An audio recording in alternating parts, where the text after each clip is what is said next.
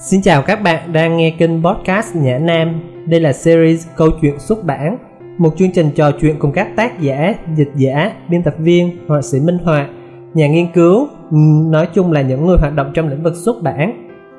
Vừa qua, Nhã Nam đã cho ra mắt cuốn tiểu thuyết Tàn ngày để lại, tên gốc là The Remains of the Day của Kazuo Ishiguro được biết, Kazuo Ishiguro là một trong số ít những nhà văn giành được hai giải thưởng văn chương danh giá nhất là Nobel và Booker. Bản dịch tiếng Việt của cuốn sách sau khi ra mắt đã thu hút được sự chú ý của rất đông bạn đọc. Đồng thời cũng có nhiều ý kiến xung quanh văn phong bản dịch và cách dùng từ. Vì thế, trong số đầu tiên của series này, chúng tôi mời đến đây dịch giả An Lý để cùng trò chuyện về chặng đường chuyển ngữ của cuốn sách này. À, xin chào chị An Lý gần đây độc giả biết đến chị nhiều hơn với vai trò dịch giả của cuốn sách tàn ngày để lại. À, vậy thì chị đã đọc được bao nhiêu tác phẩm của Ishiguro rồi Ishiguro là một nhà văn viết không nhiều nhưng mà theo chị thì quyển nào cũng đáng đọc. Chị cho đến giờ thì chị đã đọc hết bảy quyển. Tiểu chuyện của ông gồm cả quyển Clara và mặt trời người ra ngày hôm qua và tập truyện ngắn dạ khúc của chị có dịch ở ngoài ra. Ông sẽ có nhiều chuyện ngắn lẻ số lời bài hát mà ông viết thì chị cũng chưa có dịp đọc. À, ngoài ra Ishiguro còn láo ở chỗ là ông trả lời phỏng vấn rất là nhiều. À, một phần lớn những bài phỏng vấn ra được in thành sách hoặc là vẫn còn phổ biến trên mạng một số thì có cả trên youtube. Ghi âm ông nói chuyện trực tiếp với cả mọi người khác nữa. Nên là chị cũng đang cố gắng gặp ông như là từ từ sẽ mê hết. Bởi vì các bài phỏng vấn của ông thật sự là cũng rất là hay có tính văn học. Và ông còn nói là một giọng anh dạ. À, vậy thì trong số những cuốn sách mà chị đã đọc của ông thì chị thích uh, chị thích cuốn nào nhất? Nói về tích sách của Ishiguro thì rất là khó. Thực ra cuốn mà chị thích nhất uh, là một cuốn mà chưa được dịch và khả năng cao là khó được dịch. Vì rất là khó đọc. Đó là cuốn The Uncle Soul của ông. Yeah. là quyển ông viết liền sâu và ngày để lại. Hoặc có thể nói là một quyển người khổng lồ ngủ quên nhưng còn khó hiểu hơn gần như là không có câu chuyện không có thông điệp và nhân vật chuyển cảnh cũng rất là khó hiểu. Vì nó diễn ra giống như ở trong một giấc mơ. Thì quyển đó phần lớn mọi người đọc bình thường thì không thích. Còn có một số người đặc biệt thì lại rất là thích quyển đó. Nhưng mà nếu mà bảo và giải thích là thích ở chỗ nào thì có lẽ là hơi khó. Vậy thì à, với một bạn đọc à, mới bắt đầu đọc hoặc là một bạn đọc bình thường á thì chị có recommend cuốn sách nào cho bạn đấy chị nghĩ là nếu mà để làm sự giới thiệu về Ichiro thì quyển mãi đừng sau tôi của anh Cao Đăng Lịch đã là một khởi đầu rất là tốt. Quyển đó nó vừa có câu chuyện hấp dẫn vừa câu chuyện mạch lạc à, lại cũng có cái không khí và cái phong cách của Ichiro rất là rõ. Và thì nó được rất là tốt. Còn nếu muốn bắt đầu đọc Ichiro một cách có thể nói là hơi chuyên nghiệp hơn chẳng hạn để thấy được rõ những cái trò chơi căn bản của ông thì có thể bắt đầu theo thứ tự. Ông viết là quyển kỷ đường màu sáng. Quyển đó là một quyển có vẻ rất là bình thường. Nhưng mà khi đào sâu các tầng khác nhau thì mới thấy nó nó cũng cài cắm những cái những cái ý đồ riêng của tác giả. Nếu mà chịu khó đọc lại nhiều lần, ta sẽ thấy là nó không đơn giản như là khi ta mới đọc. Và đấy chính là quyển mà Ichiro đã nộp làm tác phẩm tốt nghiệp cho khóa học viết văn của mình và cũng là quyển đầu tiên được các nhà quyển đầu tiên khiến ông được các nhà phê bình chú ý như là một nhà văn nghiêm túc và có tài thật sự. Dạ, à, em cũng thấy là những tác phẩm của Ishiguro có thể là phải xem đi xem lại đọc đọc lại rất là nhiều lần thì mình mới hiểu sâu hơn về cái cái ý nghĩa truyền tải trong cuốn sách. Thì thì uh, cá nhân chị thì chị thấy điều đó đúng không? Chị nghĩ là đúng. Ví dụ như là mà ngay tại ngày để lại khi mà chị đọc lần đầu tiên, là sau khi dịch sẽ khóc xong thì cũng là đi tìm hiểu rồi, biết được có quyển này rất nổi tiếng và lại bất cơ của chị thì hơi có trên ai đối với giải Booker vì đấy là một giải mà có tính văn chương cao hơn như là những giải như là Nobel chẳng hạn. Thì lúc đó chị đọc thực ra chị cũng không thấy hay lắm và có lẽ là cũng không hiểu lắm. Nhưng mà hồi đó thì cũng còn trẻ và thực ra cũng khá là tin vào các thẩm quyền thẩm quyền nói là nó xứng đáng với Booker thì có lẽ là mình trẻ mình rốt mình chưa hiểu lắm thôi. Tình cờ ngay sau đấy nhã nam lại hỏi có muốn dịch cái này không? Tất nhiên thì nó Booker mà rất nổi tiếng mặc dù lúc đó Ishiguro thực ra cũng không biết đến cái này sau đó dịch quyển này thì trong quá trình dịch đọc thêm khoảng 5 hoặc 6 lần nữa thì đến bây giờ có thể khẳng định đến một quyển sách hay. Còn nếu mà hiểu thì có thể là vẫn còn có thể đi thêm nhiều lần nữa rồi mới đi gần gần hết cái mức độ cái độ sâu của cuốn sách vậy thì những cuốn sách của ông thì là những cuốn mà nên được uh, đọc lại nhiều lần thì thì sẽ hiểu hơn về về văn chương của ông.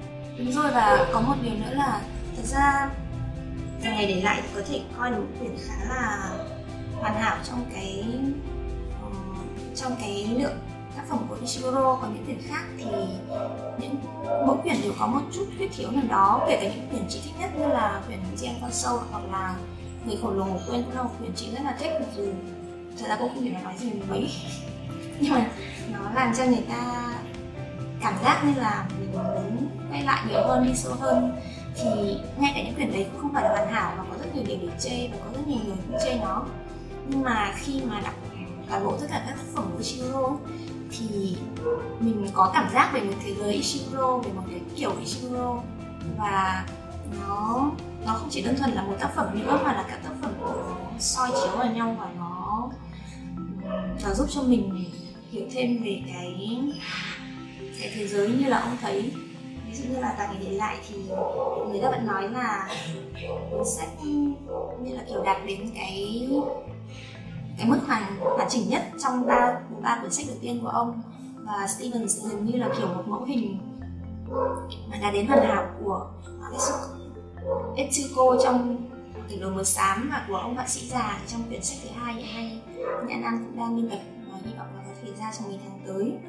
Thì và ngay cái quyển tiếp theo là quyển riêng con sâu trong mà chị nói thì cũng mở đầu vào một nhân vật như là kiểu một version nhỏ của uh, của Stevens ông ta chỉ là một người khuân vác hàng ở ở khách sạn nhưng mà ông ta cũng có cái ý thức về danh dự về nghề nghiệp của mình rất là cao và ông cũng nói cũng biện luận hàng trang hàng trang về cái nghề nghiệp đấy giống như là Stevens trong này yeah. Dạ. vì thế nên là khi mà mình đọc tất cả các phẩm của Ishiguro thì mình sẽ cảm giác được rõ hơn cái các phẩm đầu tiên và các phẩm sau này của ông.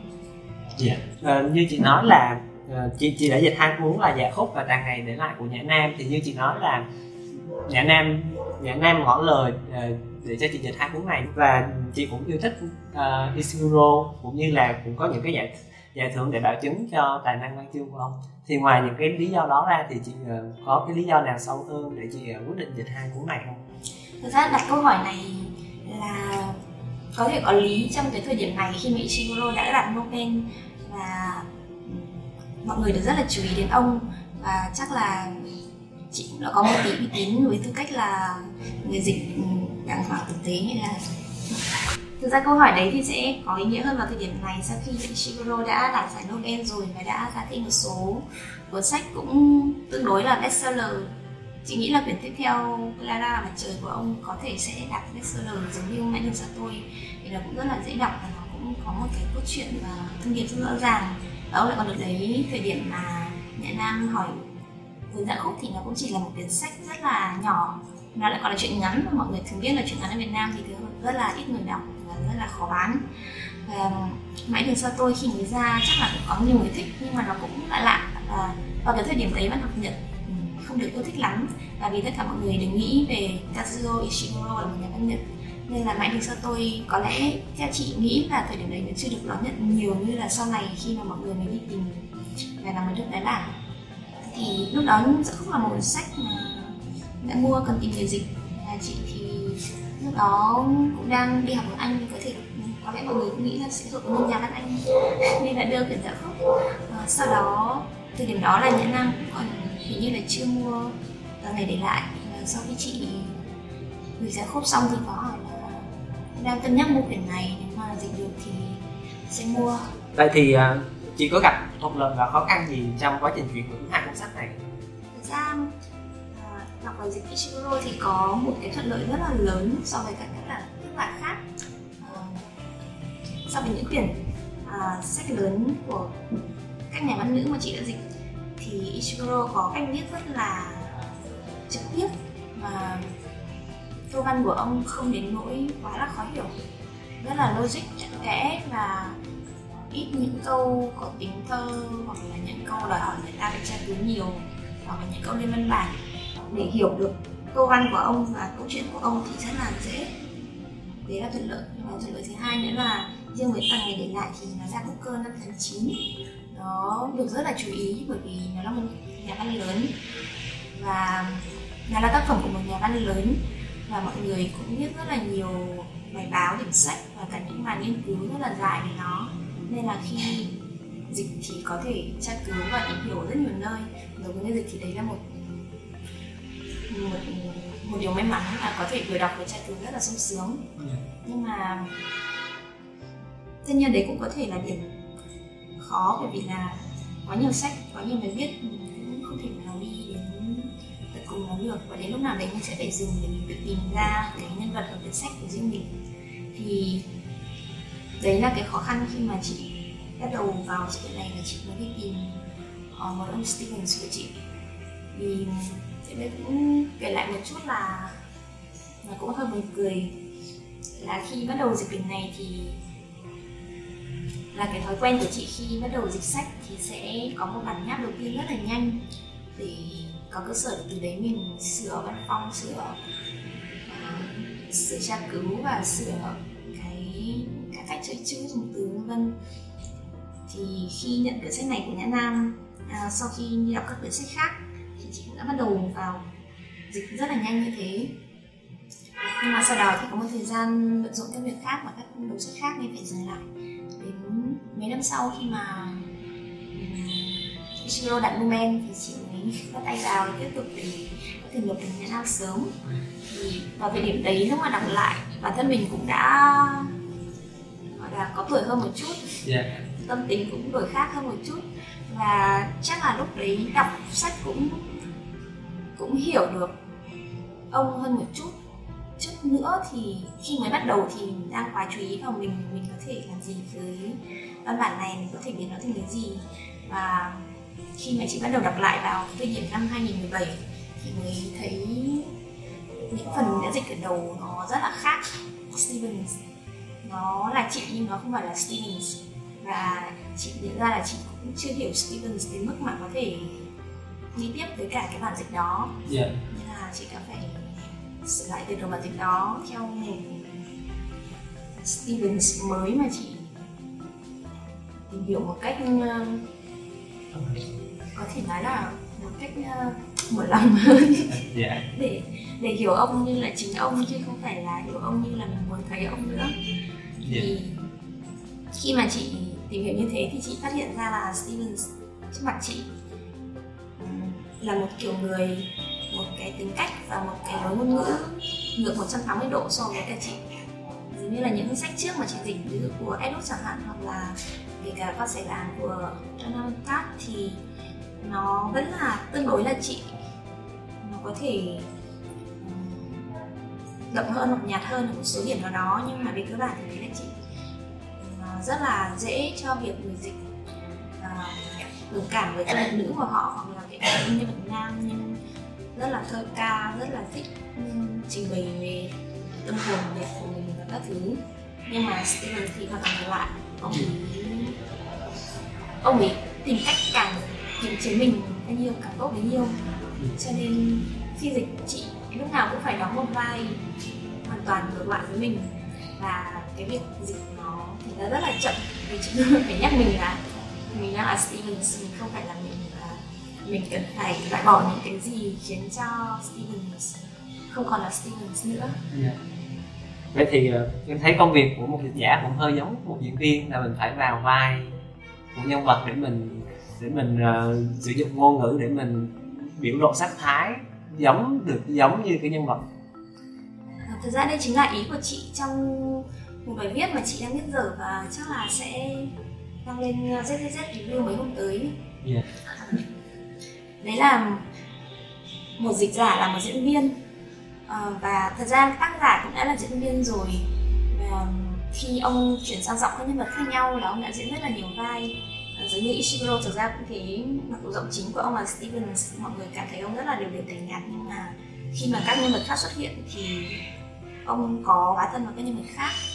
Có thể nó cũng kinh tế thôi, nó không hẳn là đậm hẳn lên như là phim trên youtube hoặc là phim trên ờ, truyền hình chẳng hạn. Nhưng mà nó có và ông cũng có ý thức và chỉ nghĩ là cũng có niềm vui trong việc bản thân bản các nhân vật khác nhau thì nếu mà một tác giả đã hóa thân nhiều lần vào các nhân vật khác nhau như vậy thì một người dịch khi mà dịch nhiều tác giả khác nhau thì lại phải là hai lần hóa thân vừa vào tác giả đó và vừa vào các nhân vật đó qua cái bộ lọc của tác giả đó yeah. và chị nghĩ là đối với bản thân chị mà nói chị cái quyển tầng ngày để lại này nó là cái vai mà thử thách nhất đối với chị từ trước đến giờ. Thêm một cái nữa là chắc là giống như hầu hết mọi người sử dụng tiếng Anh trong những năm gần đây ở Việt Nam thì chị cũng bị ảnh hưởng bởi văn hóa Mỹ rất là mạnh. Văn hóa Mỹ cả trong nghĩa là sách vở và cả trong nghĩa là phim truyền hình hoặc là thậm chí là trên mạng các thứ thì nó có đặc điểm là rất là linh hoạt và rất là đặc sắc và nó có rất nhiều cách để mà nói một điều nó nó thực sự là một cái bữa tiệc về ngôn ngữ. Nhưng mà trong cái quyển trong quyển toàn ngày để lại này và kể cả Ishiguro nói chung thì nó lại là cái đặc trưng của thế giới cũ. Ngoài thế giới cũ thì có thể hơi khó hiểu. Ờ, hãy nói là giống như tại này để lại thì tất cả những người anh đọc xong đều nói rằng đây là cuốn sách chỉ có một nhà văn anh có thể viết ra bởi vì nó rất là anh. Tất cả những cái kiềm chế kiểu keep calm các thứ, đấy là kiểu của anh thì những người anh cảm thấy đây là cuốn sách của họ yeah. và những người nhật thì lại cảm thấy đây mới là cuốn sách của họ bởi vì bởi vì ông là một người gốc nhật và tất nhiên là từ sau khi ông nổi tiếng và nhất là ông làm Nobel thì tất cả những người nhật đều muốn thấy cái phần nhật của mình ở trong ông yeah. và bản thân ông cũng nói là cái quyển sách này nó có tính nhật một phần và cái cách nói chuyện của Stevens nó cũng là một cách nói chuyện mà nó hao hao cách nói chuyện của người Nhật. Thì tất nhiên đấy là ông nói thôi, còn có thể nó đúng hoặc sai đâu thì không biết được. Còn những khác thì ông lại nói là đơn giản đây chỉ là cách nói chuyện bình thường của tôi. Tôi lúc nào cũng nói chuyện như thế này và thể hiện qua Stevens như thế này. Mà không không thể phủ nhận được là cái cái kiềm chế và cái cái cái tiết chế về cảm xúc của cuốn sách này nó là một điểm rất là đặc biệt khác lạ à, mời các bạn cùng nghe một đoạn trích đọc trong sách để hiểu hơn về suy nghĩ và phong cách của Stephen tàn ngày để lại trang 53 đến 55 tôi có hiểu rằng nếu xem xét vấn đề một cách khách quan không thể không công nhận cha tôi thiếu rất nhiều yếu tố người ta thường trông đợi nơi một quản gia vĩ đại. Nhưng theo thiền ý của tôi, những chỗ thiếu sót ấy không trừ cái nào, đều chỉ là những yếu tố bề mặt mang tính trang trí, hấp dẫn thực, như kem trên mặt bánh, nhưng chẳng hề quan hệ tới phần bản chất. Ở đây tôi đang nhắc đến những điều như ngữ điệu hay và lời ăn tiếng nói điêu luyện, hay vốn kiến thức rộng rãi về những vấn đề quảng bác từ nghệ thuật huấn luyện chim năng săn cho đến cách phối giống sao rông. Cha tôi thì chẳng thể nhận mình biết được chút gì trong số ấy. Thêm nữa, cần phải lưu ý rằng cha tôi thuộc về lớp quản gia thế hệ trước vào thời điểm ông khởi đầu sự nghiệp. Những hiểu biết kiểu ấy ở một quản gia thậm chí còn không được coi là đúng đắn, chứ đừng nói là được đánh giá cao như hiện nay. Nỗi mê cuồng về ăn nói văn hoa và tiếng văn rộng rãi dường như có vẻ mới nảy sinh từ thế hệ tôi. Hẳn là từ sau khi ông Marshall thành danh và những kẻ kém cỏi hơn muốn sao chép lại tấm vóc vĩ đại của ông đã lầm cái vỏ ngoài là bản chất. Phải nói rằng theo ý tôi, thế hệ hiện đại đã quá mải mê với những rườm già tiểu tiết, có trời tính được bao nhiêu thời gian công sức đã đổ vào luyện tập ngữ điệu và chui rèn lời ăn tiếng nói, bao nhiêu giờ đồng hồ đã tiêu phí để ngâm ngợi những bộ bách khoa thư hay các tập thưởng thức cho mọi nhà. Trong khi thời gian ấy đáng ra phải dùng để nắm vững những điều lĩnh căn bản của nghề, như tôi đã nói, thế hệ của cha tôi có cái may mắn là hoàn toàn chưa phát sinh những nhập nhằng về giá trị ngành nghiệp kiểu ấy và tôi khẳng định rằng bất chấp lời ăn tiếng nói thô vụng của ông cũng như vốn kiến thức phổ thông hạn chế của ông, ông không chỉ nắm vững mọi điều cần thiết của ngôi nhà mà ở đỉnh cao sự nghiệp của mình, ông thực sự đã đạt tới cái phẩm cách xứng hợp với chức vị của ông như hội Hayes nói. Vậy nếu gắng mô tả lại hầu quý vị điều gì theo tôi thấy đủ khiến cha tôi đứng ở hàng cao quý như vậy, thì tôi có thể nhờ đó mà truyền đạt lại ý niệm của mình về phẩm cách cha à, quay trở lại câu chuyện văn phong và bản dịch thì có một số độc giả có nhận xét là bản dịch có cách dùng từ khá khổ trang trọng và do đó không hoàn toàn dễ hiểu đối với độc giả phổ thông thì đây có phải là chủ ý của chị không ạ? À? Thực ra như đã nói là ừ, quyển sách này người dẫn chuyện này rất là khác với cả thói quen bình thường của chị nên là khi bắt đầu sửa lại và đưa cho biên tập viên thì chị cũng gạch ra một số ý để tự nhắc nhở mình và nhờ biên tập viên kiểm tra thêm là Stevens. Một Stevens. Tương đối lý tưởng theo quan niệm của chị thì như thế nào?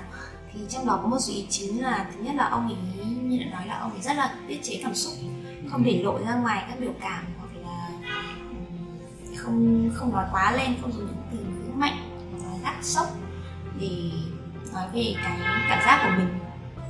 Thứ hai là văn của Stevens rất là dài dòng cầu kỳ một câu, một ý chỉ cần nói vài câu thì ông ấy dào trước đón sau ngược xuôi rất là khổ sở. Và lúc mà dịch thì chị cố gắng giữ cái điều đó, nhưng mà đến một số đoạn thì vẫn phải cắt bớt để cho khỏi trường quá cho khi đọc. Vì thực ra tiếng Anh thì có thể có những câu lê thê như thế, nghe cũng chỉ hơi khó chịu, nhưng khi sang tiếng Việt thì nó khó chịu vô cùng. Thì, nhưng mà điều quan trọng nhất là chị nghĩ là Stevens, ông là một quản gia cái thời điểm mà ông kể lại trong câu chuyện này, cái thời điểm mà ông cảm thấy là đỉnh cao sự nghiệp của mình và đã như là kiểu hình thành nhân cách và là một ngọn đèn trói sáng của ông trong cả cuộc đời ông là thời điểm trước, thời chiến thứ hai. Nó là một cái độ pha trộn giữa thời gian và một độ pha trộn giữa thời đại và tầng lớp mà trong tiếng Việt rất là khó tìm được luôn như thế. Theo với chị chị cũng thử cố gắng đi tìm một số tác phẩm dịch và tác phẩm tiếng Việt hoặc là các bài viết à, quanh những cái thời kỳ tương tự. Nhưng mà cũng không tìm thấy hình mẫu nào thực sự là ưng ý nên là đã phải phải như là tự trộn cho mình một, style Stevens dựa theo những cái theo cái cảm giác của chị khi mà đọc vào tiếng Anh. Thì Stevens có một cái kiểu mô phạm và hơi cường điệu trong lúc nói. Nên là chị cũng cố gắng đưa vào một số từ Hán Việt. Nhưng mà cái mô phạm của ông ấy lại không phải là mô phạm về bản chất, mà nó có một chút cố gắng để bản thân Stevens cố gắng đóng vai một quản gia mẫu. Mực vì như mọi người có đọc thấy trong sách là thật ra xuất thân của Stevens hoặc là kể cả ông bố của Stevens mà ông luôn luôn đưa ra làm mẫu cho mình thì cũng không cao như ông muốn. Ờ, uh, dinh thự Darlington mà ông phục vụ thì cũng thật ra cũng phải là một ngôi nhà sang trọng như là ông so sánh với cả những bậc quản gia vĩ, vĩ đại trong thời của mình. Cho nên là ông không ông không thoải mái với cả cái cái vị trí của mình với cái với cái việc làm của mình. Mặc dù ông rất muốn vươn tới trở thành một quản gia vĩ đại và ông luôn luôn thanh minh rằng là có thể xuất thân của tôi hoặc là ngôi nhà của tôi không không sang trọng đến mức như thế. Nhưng mà tôi có phẩm cách và đấy mới chính là cái điểm quan trọng nhất để tôi có thể hy vọng trở thành một người có gia vĩ đại giống như bố tôi. Là người cũng không có không có kiến thức, không có ngôn ngữ, văn hóa không có sự sang trọng như là như là tôi. Thì chúng ta cũng đọc thấy nhiều chỗ, chúng ta cũng thấy một cái cảnh rất là buồn cười với người đáng thương là ông cố gắng đi đọc các sách chắc cũng hơi ngôn tình một chút để mà bồi bổ vốn ngôn ngữ văn hoa cho mình. Nên là cái ngôn ngữ của Stevens nó khá là nhân tạo. Nó vừa có sự bắt chước chủ, như là có một số từ cửa miệng của ông như là à, có một số từ cửa miệng của ông như là người ta hoặc thực vậy. Thì ta cũng thấy là học của nhân tự, cũng là học của Vân Tước Darlington chứ cũng không phải tự ông nghĩ ra. Nhưng mà cái cách nói của Vân Tước hoặc là của anh Cardinal hoặc là của ông bác sĩ kể chuyện chẳng hạn ta vẫn thấy là nó tự nhiên và thoải mái hơn Steven rất là nhiều. Nên là Steven sẽ có một cái cách nói mà nó bị cương lên như thế.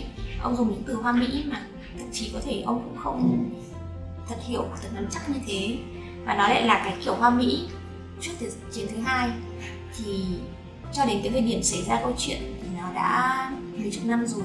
Và đến thời điểm của chúng ta bây giờ thì lại thêm mấy chục năm nữa. Nhưng mà thời điểm này cũng không quan trọng lắm vì chủ yếu là cái người đọc câu chuyện phải cảm giác được là Stevens có một độ giãn cách với họ một thời gian. Ông thuộc về một cái thời xưa và ông là một con người không thật tự nhiên và không thật thành thực đối với cả người đối với cả bản thân ông.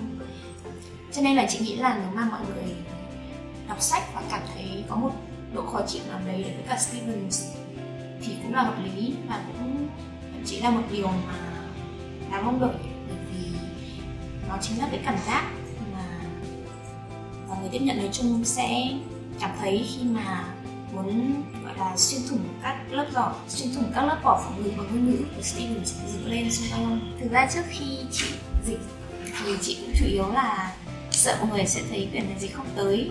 Nhưng mà theo nghĩa là cảm thấy Steven sẽ không đủ cổ giả, không đủ trang trọng, không đủ cầu kỳ. Chứ không phải là Stevens quá trang trọng hoặc là quá dùng nhiều chữ hán như là phản xạ của mọi người bây giờ. Nhưng mà qua phản ứng của độc giả thì chị cảm giác như là đấy là hầu hết mọi người cũng chưa đọc sách. Có thể lúc mà mọi người đã đọc sách vào và làm quen với cả cái phong cách của Stevens, một phong cách rất là sốt ruột và rất là mệt, nhưng mà lâu dần cũng thấy có chút đáng yêu thì thì mọi người sẽ chấp nhận được phong cách đó tốt hơn. Vậy thì tóm lại thì chị có thể miêu tả nó, ngắn gọn lại là Steven là một người như thế nào? trả lời câu hỏi này sẽ hơi khó, nếu mà hầu hết mọi người chưa đọc sách vì bản thân việc đọc quyển sách cũng là một cái sự khám phá đối với con người của Stevens và chị nghĩ là khi mà đọc xong, hầu hết mọi người cũng sẽ không đồng ý với nhau. Nhưng mà chị nghĩ nếu mà tóm trong một từ thì có thể nói là Stevens là một con người rất là nhiều tầng lớp và khó hiểu. Vì như ban đầu chị có nói là bản thân quyển sách cũng phải đọc lại nhiều lần. Thì bản thân chị khi mà đọc quyển sách, mỗi lần lại cảm thấy có một Stevens khác nhau.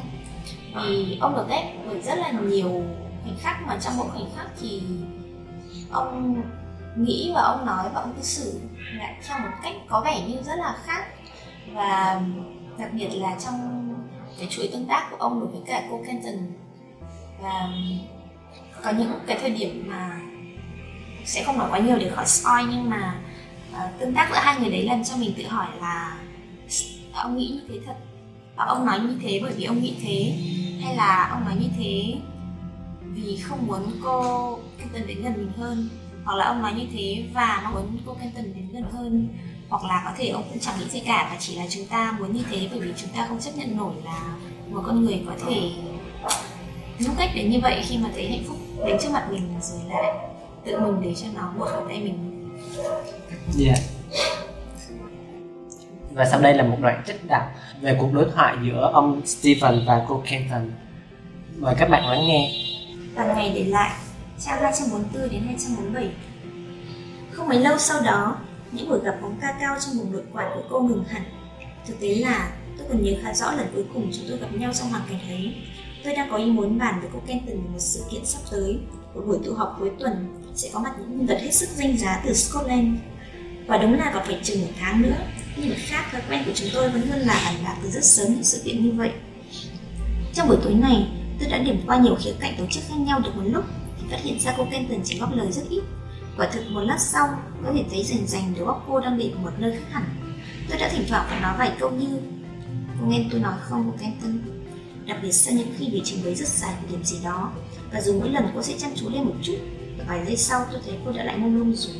Sau vài phút tôi nói và cô chỉ ừ Phải rồi ông Stevenson Hay là tôi hoàn toàn tán thành ông Stevenson Cuối cùng tôi cũng bảo cô, Xin cô thứ lỗi, cô Kenton ạ Nhưng tôi thấy không có ích gì mấy khi tiếp tục như thế này. Đơn giản là cô dừng nhưng không nhìn rõ hết mức độ quan trọng của sự kiện này. Tôi xin lỗi ông Stevenson Cô nói và hơi ngồi thẳng người dậy. Chỉ là tối nay tôi thấy hơi mệt. Hiện giờ cô càng ngày càng thấy mệt Cô tần ạ Xưa kia cô thường không thấy cần thiết phải bị tới cơ đó. Tôi sửng sốt thấy cô Kenton đáp lại bằng cách thình lình nhìn ra. Ông Stevenson Tôi vừa trải qua một tuần gần tối mắt tôi mũi. Tôi rất mệt. Thực ra là tôi đã mong được nằm xuống nghỉ suốt ba bốn tiếng đồng hồ nay rồi.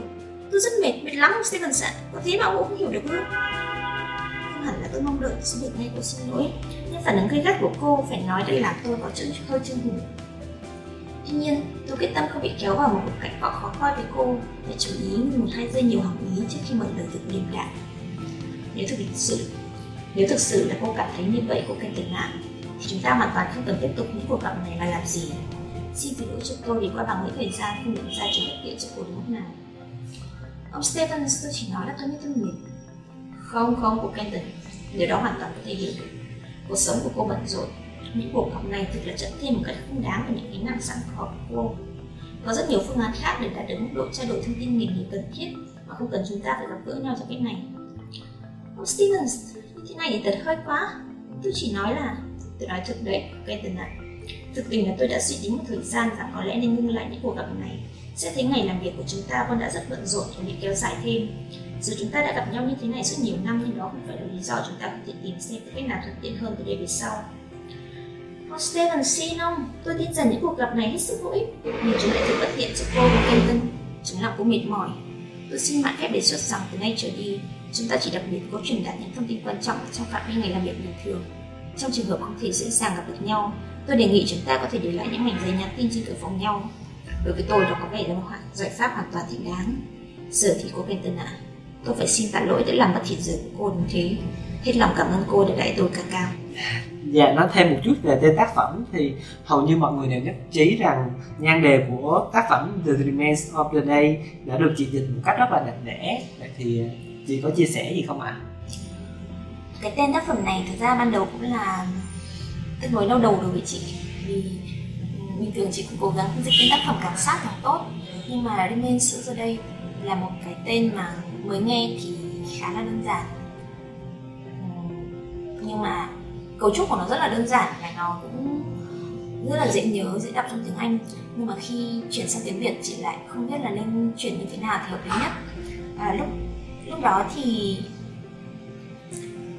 Ishiguro đã đặt nông em và tất cả các báo chí trong nước cũng hay nhắc đến ông. À, thậm chí là bộ phim The Remains of the Day chuyển thể từ tiểu thuyết cũng được cũng được xem nhiều và mọi người có rất là nhiều cách dịch khác nhau đối với cái tên này. Nhưng mà những cách dịch tương tự thì chị cảm thấy nó vẫn hơi thiếu những gì còn lại của ngày, như là tàn dư của ngày, hay là những phân tích của ngày vân vân chẳng hạn. Thì chị thấy nó vẫn chưa đủ nói đến cái độ mập mờ trong cái tên. Vì dưới nên sữa ra đây thì có thể hiểu là những gì còn lại sau khi ngày đã qua. Tức là khi mà cuộc đời của ông những quãng đời mà hoạt động nhất và vinh quang nhất của ông đã đi qua thì những gì còn lại với ông chỉ là những kỷ niệm. Có thể là có tiếc nuối và có một niềm vinh quang mà ông cũng không tin chắc, không chắc là đúng hay sai. Thì có thể hiểu theo ngựa đó. Nhưng có thể hiểu theo nghĩa khác là cái remain sữa giờ đây, đó là cái hiện giờ, cái quãng đời còn lại đối với ông. Cái quãng đời mà ông, cái hiện tại mà ông không thể từ chối được là hiện tại ông có một căn nhà nhỏ, có một đội ngũ nhân viên nhỏ hơn rất là nhiều, phục vụ một ông chủ Mỹ không biết gì nhiều về văn hóa Anh và không biết gì nhiều về vinh quang trước đó của Jim Darrington. Và bản thân ông thì phải cố gắng làm những việc mà mình không cảm thấy là thích hợp, như là cố gắng học cách nói bông đơn chẳng hạn. Và nó có cả hai cái nghĩa đó đang cài ở trong cái tên đó, nhưng mà nó lại còn có một nghĩa khác. Thì đây không hẳn là nghĩa, nhưng mà nó là một nét sắc thái của từ remains mà nếu các bạn đọc tinh ý và cũng hơi có đầu óc đêm tối một chút thì có thể hình dung ra đấy là cái nét nghĩa remains là cái xác chết cái tử thi thì chị nghĩ là cái nét nghĩa này cũng không phải vô cớ, người ta có thể nghĩ đến bởi vì cái cuộc đời mà đã đi qua của Stevens nó là một sự mất mát, nuối tiếc, mênh mông và có thật ra là cũng có khá nhiều người chết trong câu chuyện đấy kể cả từ ông bố cho đến ông tước Darlington đến những người bạn của ông tước hoặc là đến um, cậu nhà báo rất là tài giỏi và nhiệt huyết nhưng mà cũng đã mất sớm ở chiến trường. Thì cũng rất là băn khoăn làm thế nào để có thể đưa được từng đấy cái nét nghĩa vào trong một cái tên mà vẫn không không mất đi tính thơ và tính dễ nhớ ngắn gọn trong tiếng việt. Thì trong cái khoảng thời gian đó thì uh, chị với cả các biên tập viên cũng cố gắng nghĩ ra rất là nhiều tên và cũng được xét duyệt rất là nhiều tên nhưng mà cũng không cảm thấy tên nào thực sự là hài lòng cả. Mặc dù nếu mà một cái tên như là tàn dư của ngày hay là ừ, tàn dư của ngày là có thể đủ để in sách rồi thì cuối cùng chị đã quyết định là có hơi ăn gian một chút là dùng cái tên không phải là một chữ chứa đựng cả hai nghĩa đó mà là một cái tên ghép lại từ hai cái nghĩa đó là càng ngày để lại hay sao mà vẫn khớp vào cái câu ở gần cuối quyển sách khi mà ông nghĩ về cái quãng thời gian còn lại với ông cái cảnh mà ông ngồi ở cầu tàu và chứng kiến uh, cái thời khắc lên đèn. Đấy cũng là một cái cảnh rất là đẹp trong quyển sách và gần như là một trong những thời điểm hiếm hoi mà Stevens để lộ ra cái cảm xúc thật của mình cái nỗi xót xa thật của mình à, cái chữ tàn ngày để lại nó vang lên ở đấy gần cuối sách. Chị nghĩ là câu đấy cũng cũng khá là thấm. Nên một người tiếp nhận cái tên đó thì chị thấy rất may yeah. nhất là lại trên nền sách rất đẹp của Thằng Lâm. Như vậy là chúng ta đã hiểu hơn về Stephen, về Ishiguro và về cuốn Tàn ngày để lại thông qua cuộc trò chuyện với dịch giả An Lý. Xin cảm ơn chị với những chia sẻ thú vị trong tập podcast ngày nay. Hẹn gặp lại các bạn trong những số podcast tiếp theo của Nhã Nam.